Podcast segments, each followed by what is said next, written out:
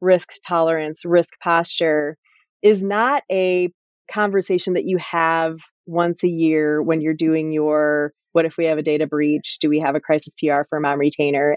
It shouldn't be reactionary. It shouldn't be perfunctory. And it shouldn't be just to check a box. It needs to be a proactive conversation.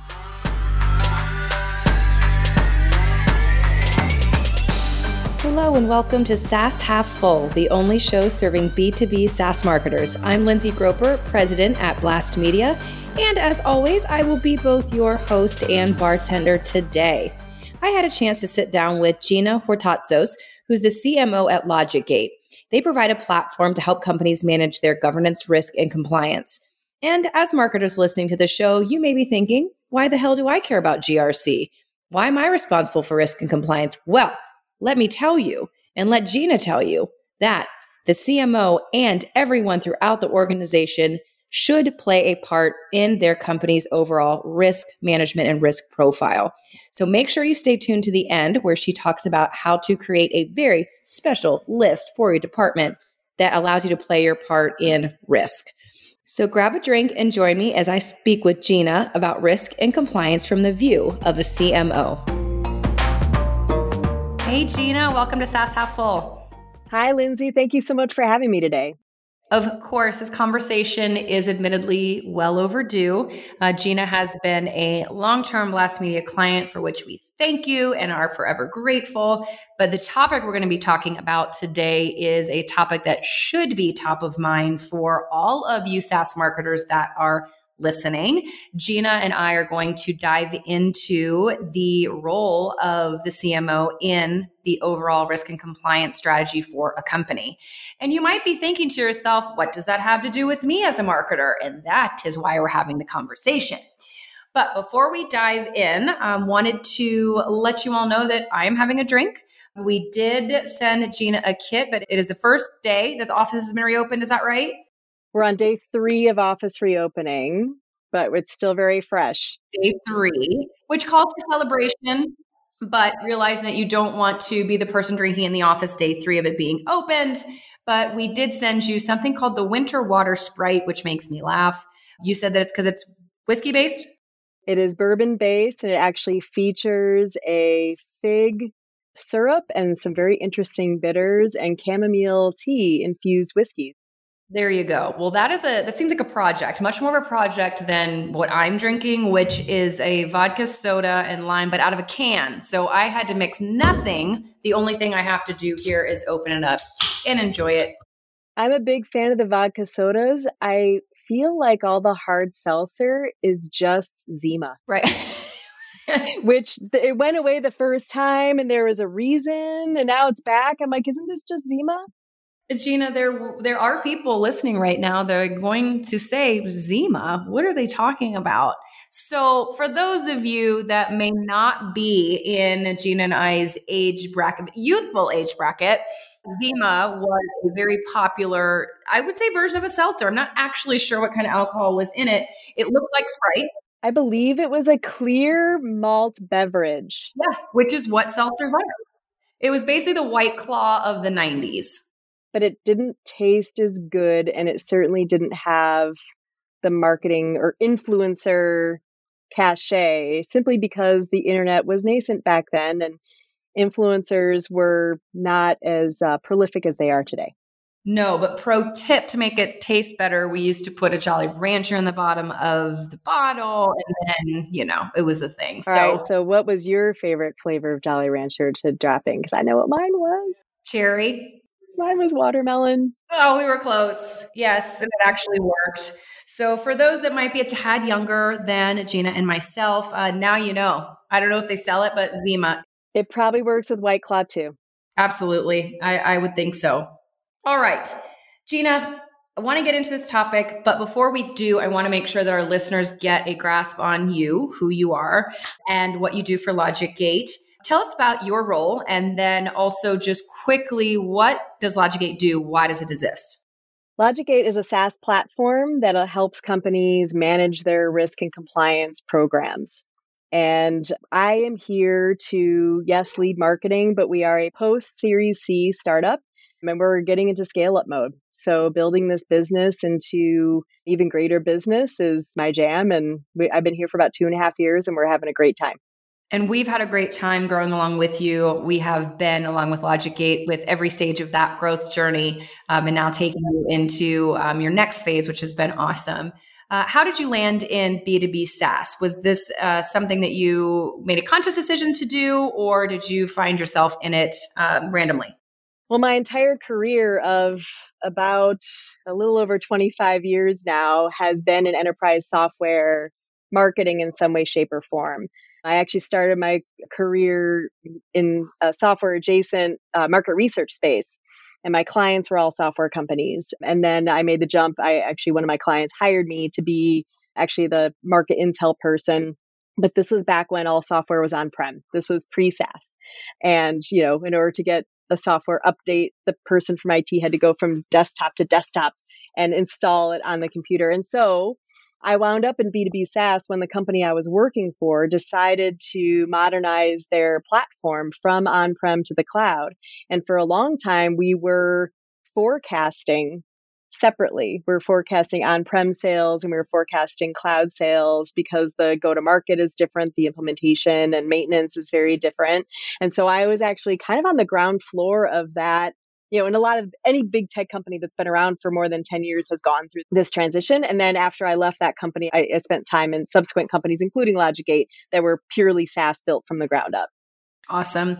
Yeah, and, and we've been around to see that transition as well. We we've been working with enterprise software companies on the PR side from the beginning of our business 17 years ago before the SaaS delivery model existed. So it was fascinating, really. Yeah, it was. And we, so we totally went through this transition as well, which has been a, a crazy rocket ship to, to get on board, certainly.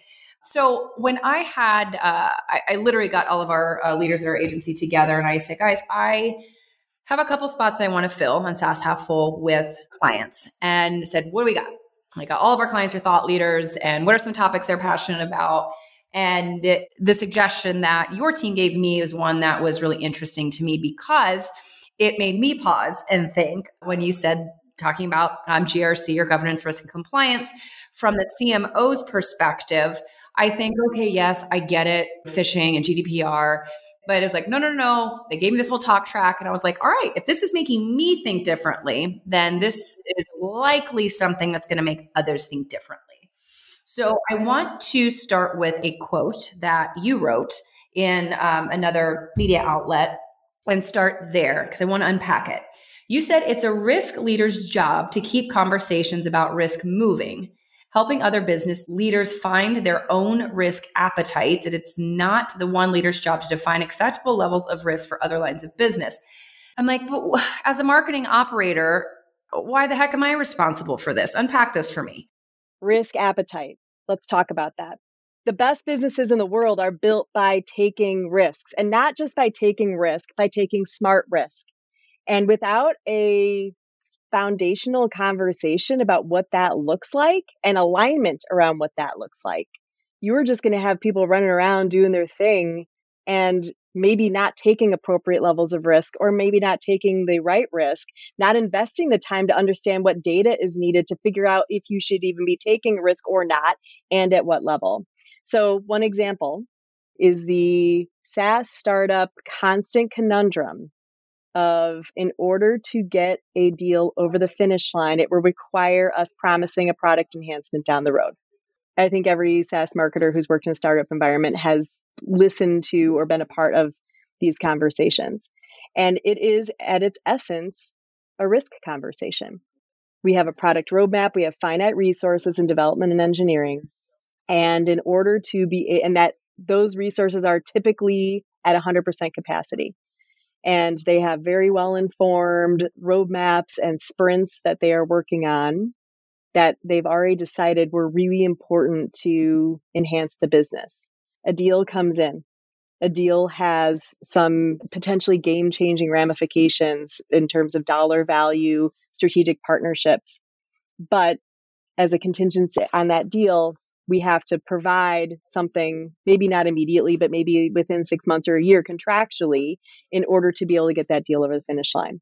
The product team goes, is the reward of this potential strategic partnership or this potential strategic client worth the risk that we would take to remove something from the current sprint, to remove something from the product roadmap in order to accommodate this. And if you don't have alignment, what that tolerance looks like, understanding the level of risk we're willing to take in order to drive the goals of the business and the tactics that we use.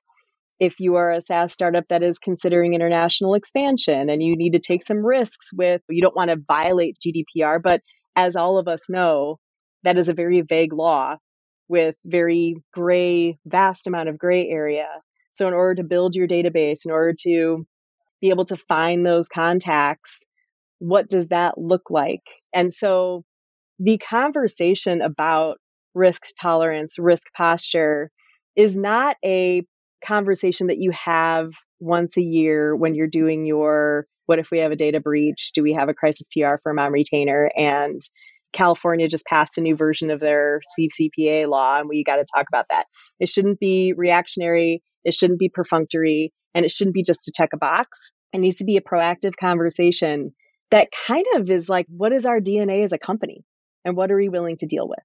And marketing absolutely has a very unique seat in the organization. We're often a fulcrum between the external market the sales team, the customer success team, the product team. And so our unique lens actually gives us a very unique position to be able to facilitate and sometimes even lead these conversations. You shouldn't make your poor infosec person like knock on your door and ask you to think about this stuff and eye roll that you know you have to fill out a form or check a box or do an attestation. This should be a proactive conversation that we're having at the executive level on at least a quarterly basis.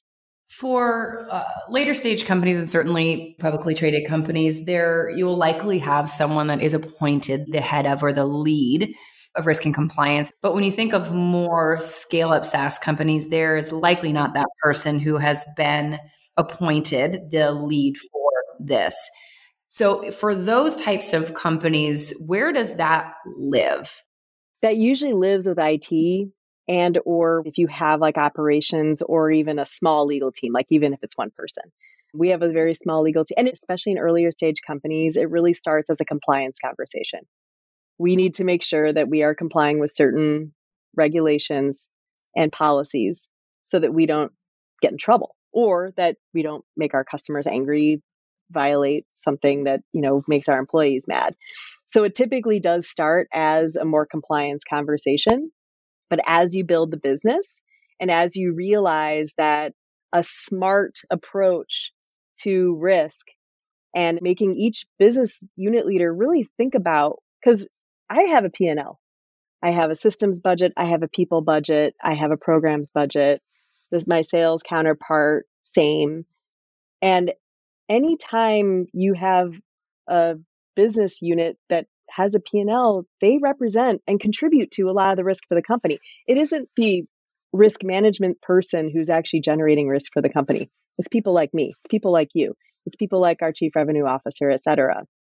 And so where it typically starts is yes, we have to take anti bribery training. Yes, we have to take the annual harassment training. Yes, we have to make sure everybody uh, signs an attestation form saying that they read the employee handbook and they know what you know the norms are of our office and our business.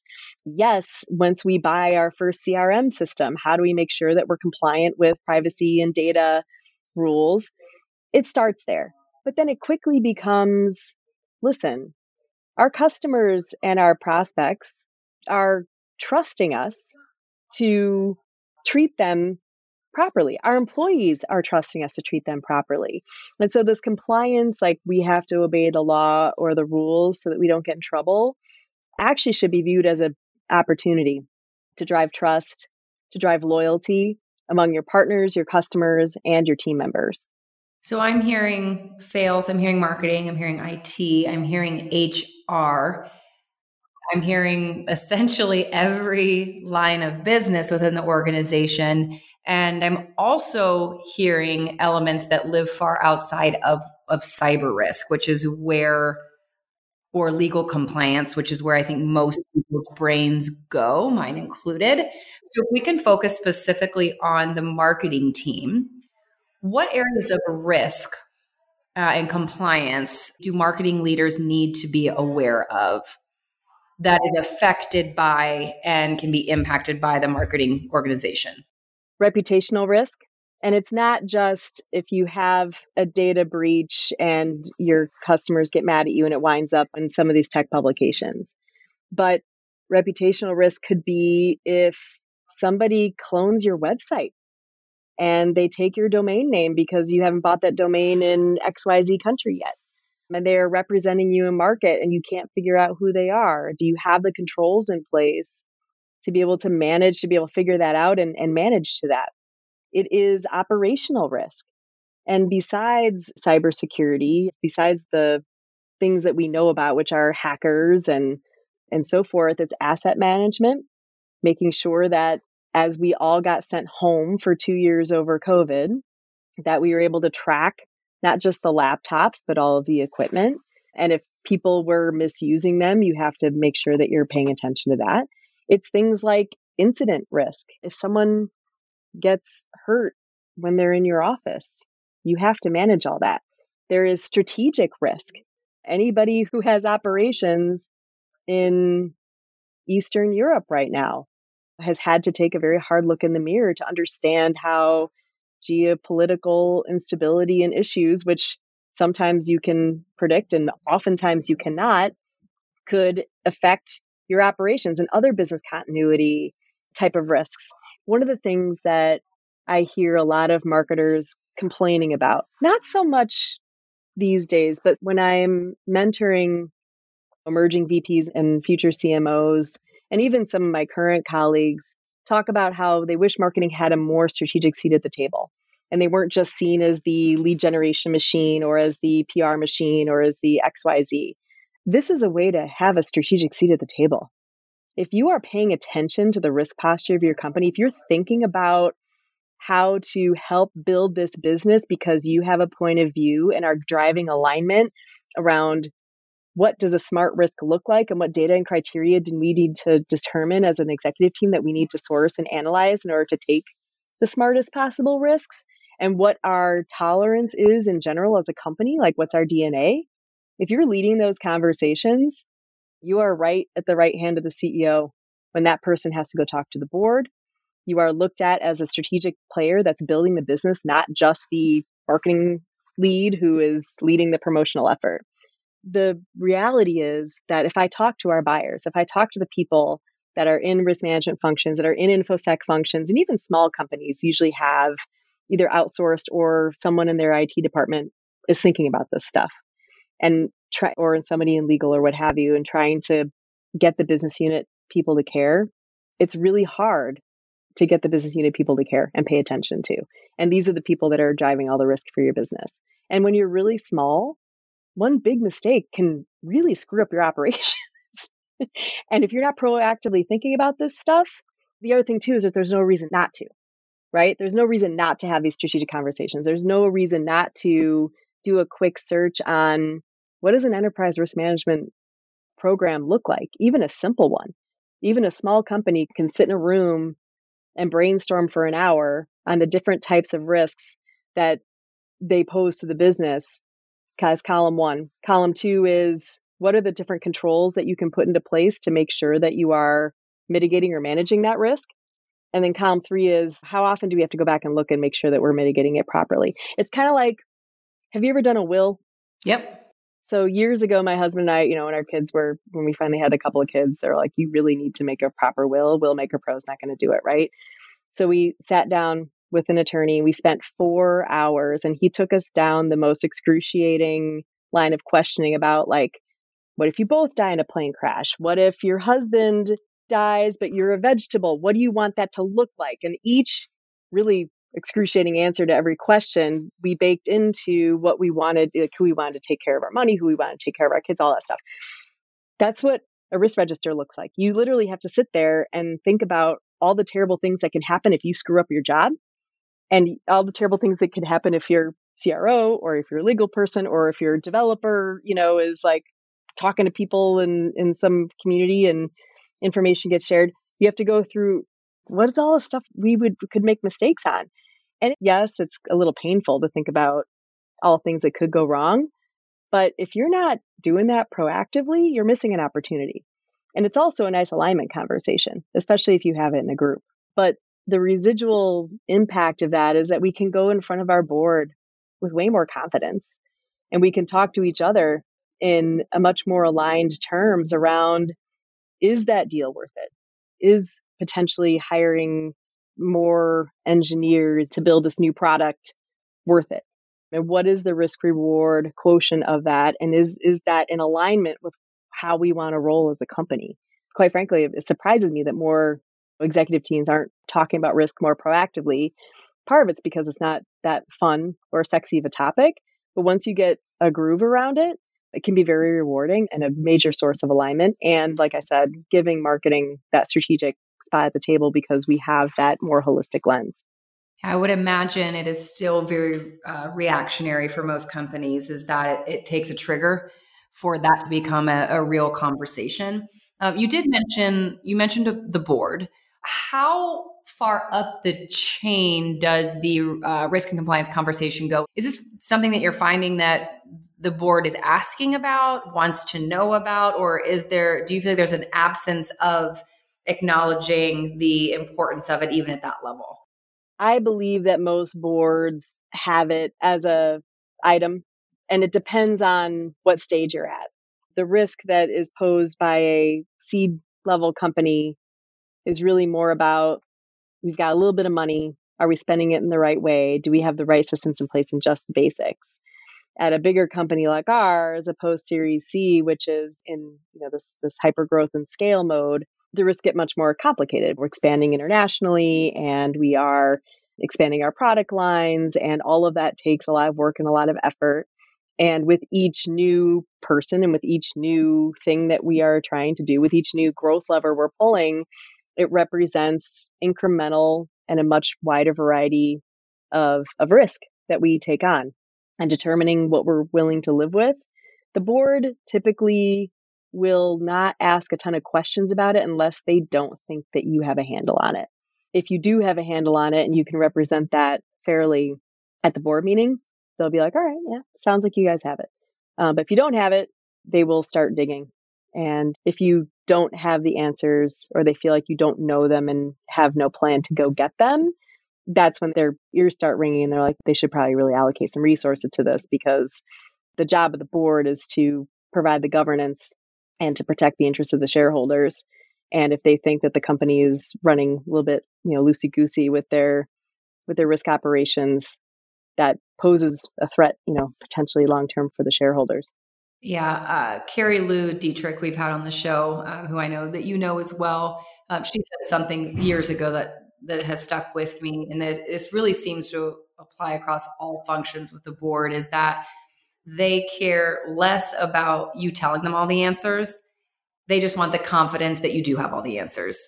They have the confidence that you are the right person for the job to either have the answers or go get the answers, but they care more about that than actually you telling them all of the information and that you have all the answers. You said a term a little bit ago uh, risk register. What is a risk register? It's basically a catalog of all the terrible things that could happen if you screw it up your job. And each business unit does that brainstorming and we put the list together. So marketing, it's like data privacy, reputational risk that could come from all manners of things that we could inadvertently or advertently do, geopolitical or things that are completely outside of our control, which makes it very difficult for us to market to our markets. And every department makes their list and then we aggregate it and we all look at it and we rate both the if this happens how severe would it be and the likelihood so it's the severity and likelihood so if something is really severe and also probably won't happen based on our best estimations and what we know about our business today that's in one quadrant. If it's low likelihood and low severity, we don't worry about it. But if it's high likelihood and medium to high severity, then we know that we actually have to put some action plans in place in order to mitigate it. People don't think that it should be part of their day job, and it shouldn't be part of your everyday job. But this is something that's a conversation worth having. Um, and it's really interesting to look at the list from all the other departments to get a full gamut of all the things that we think might happen, that could happen.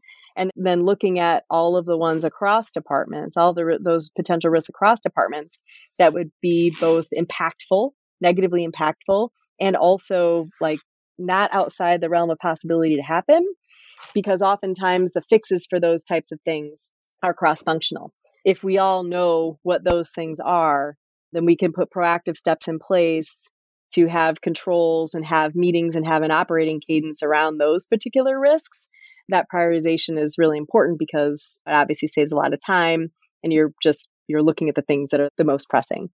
That makes sense. And this is really good actionable advice. And I want to repeat that the risk register is is a list of the possible scenarios or that you know affect the, the risk or the compliance that is within your department. It is not then how you would fix it. It is literally here's all the things that could happen that's under our department, the things that we touch.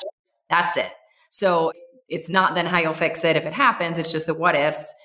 Every department does that. You bring it together, have the conversation, and form your own little magic quadrant, uh, registered basically risk and figure out which ones needed. Do you need to put the plan on then? Okay so that seems like a pretty doable task for department leads. It is absolutely doable and if you got your direct reports in a room they know. Your corporate comms person understands reputational risk even if they don't phrase it that way.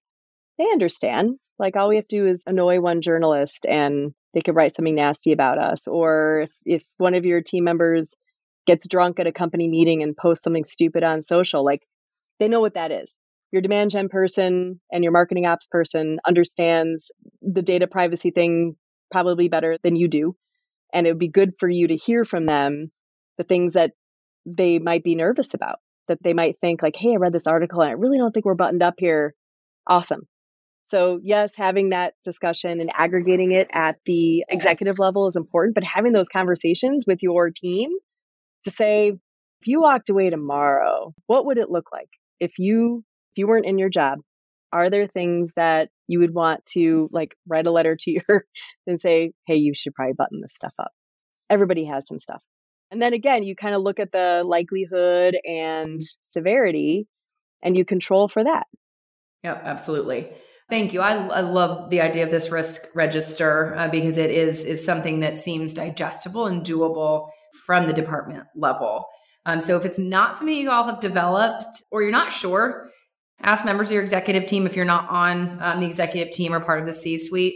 Start the conversation. As Gina mentioned, it can be a, a great way to show additional value as a team member to start that conversation around risk and compliance. Well, Gina, this has been awesome. It really has my wheels spinning, even as an organization at Blast Media, thinking about reputational risk, thinking about operational risk, and having some bigger conversations that we, in full transparency, haven't had ourselves. Most people haven't. It's not just you. Yeah, but I'm I'm hopeful that this conversation is also inspiring others to do the same. Is there anything else that that you want to tackle that we didn't have a chance to cover? if you do have an IT or InfoSec person in your company, even if it's a party of one, give that person some love. Send them a Slack and just say, you know, your job might be tough, and I want you to know that I care. I see you. yes, I see you. It does make sense to proactively make your risk register for your department. It is a simple exercise. Don't be afraid to bring this up at your next executive meeting. Like if we're not thinking about risk at all, or if you think risk is just the problem of your in-house counsel to keep you out of trouble, it's really about opportunity. There's a reason that the words risk and reward almost always are together because if you don't take any risk, you will not reap the reward. But if you take smart risk, that's how best companies are built. So think about it.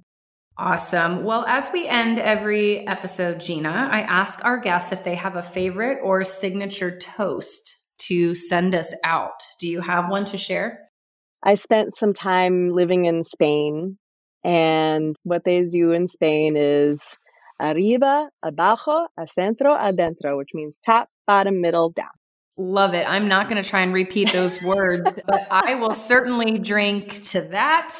I will raise my can vodka soda with lime and take a drink. Thank you so much for joining me. I really appreciate the time. Lindsey, it was great to be here. Thanks so much for having me. Thanks again to Gina for joining me on SaaS Half Full. It was great to speak with her again. Hopefully, we'll have a chance to see each other in person again soon. Last time was in October in lovely Tucson, Arizona. Hopefully, you learned a thing or two. I know I certainly did. And if you'd like to get a cocktail kit of your own, we can help you with that. Head over to our partners at shakerandspoon.com forward slash half full, and you'll get 10 bucks off a cocktail kit delivered straight to your door. Appreciate the listen. As always, thanks so much and bottoms up.